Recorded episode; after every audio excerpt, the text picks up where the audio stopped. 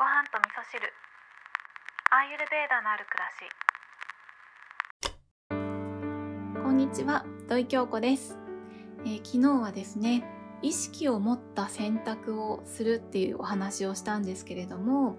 えー今日はですねその意識に関して食への意識のお話をしようかなと思います。でこれは私の話になるんですけれども、えー以前の私はですね食事に関して結構無関心だったなっていうふうに思っているんですね。でね食べることはすごい好きだったんですよ。美味しいものも好きだし家族とか友達なんかとね楽しくお酒を飲みながらご飯を食べるみたいな時間もすごい大好きで食事に関しての、えー意識が低いというふうにはあんまり思っていなかったんですね。でもね実は、えー今考えてみるとそんなに重きを置いていなくって軽く見ていたなというふうに思うんですね。というのはですね食事って何なんだろうっていうことを考えてみると食事から得られるものってすごくたくさんあるんですよね。でそこをね深掘りしてあんまり考えてなかったですよね。でね今日はまあ食事に関しての話なんですけどそこに対しての意識に重きを置かないとか、まあ軽く見るっていうのは軽さっていうところで見るとねアーユルベーダではバータっていう風の性質になるんですね。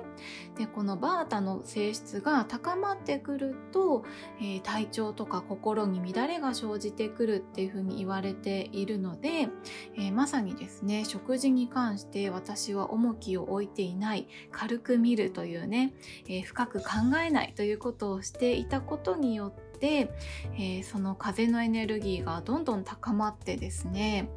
えーなんだか自分では気づかないうちに自分が何していいのかわからないっていう状態になってで私の場合はですね、まあ体調も崩したし体調を崩したから、えー心ですね精神的にも結構沈んじゃったりとかもしたし、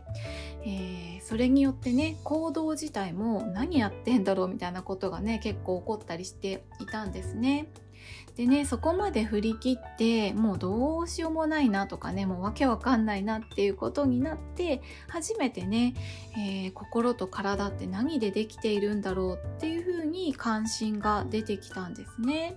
で心と体って何でできているんだろうって考えることによって逆から考えるようになったんですね。どんな自分になってどんな人生を送りたいのかっていうことを考えてからじゃあどんな食べ物を食べればいいのかなとかねどんなライフスタイルを送ったらいいのかなっていう風に逆から考えるっていうことをし始めてその答えがあったのがたまたま私にとってはアーユルベーダだったんですね。こんな風にですね私の場合は一回ちょっと病気になるということを経験してから気がついたんですけれども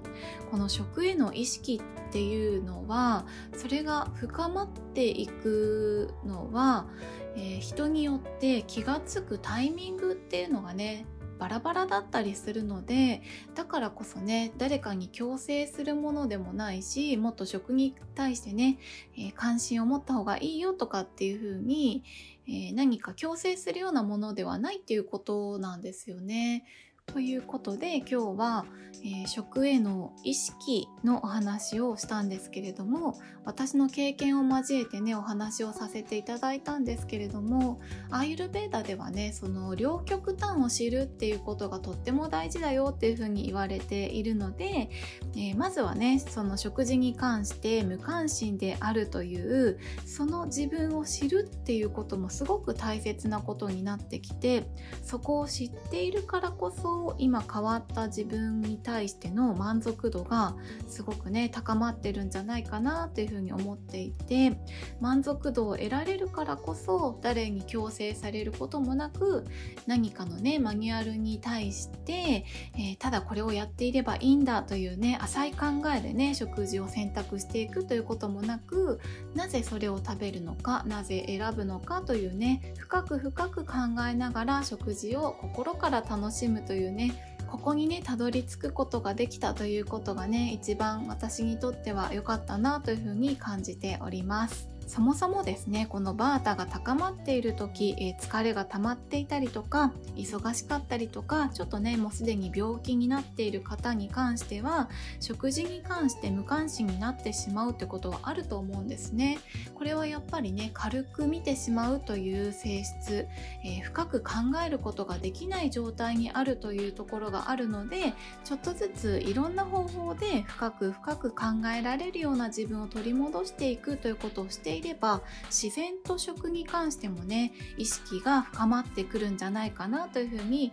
思います。今日は食への意識に関してのお話をさせていただいたんですけれども意識が高いからいいとか低いからダメとかねそういうことじゃなくって人によってねいろんな段階があるよねっていうお話をね今日はさせていただきました。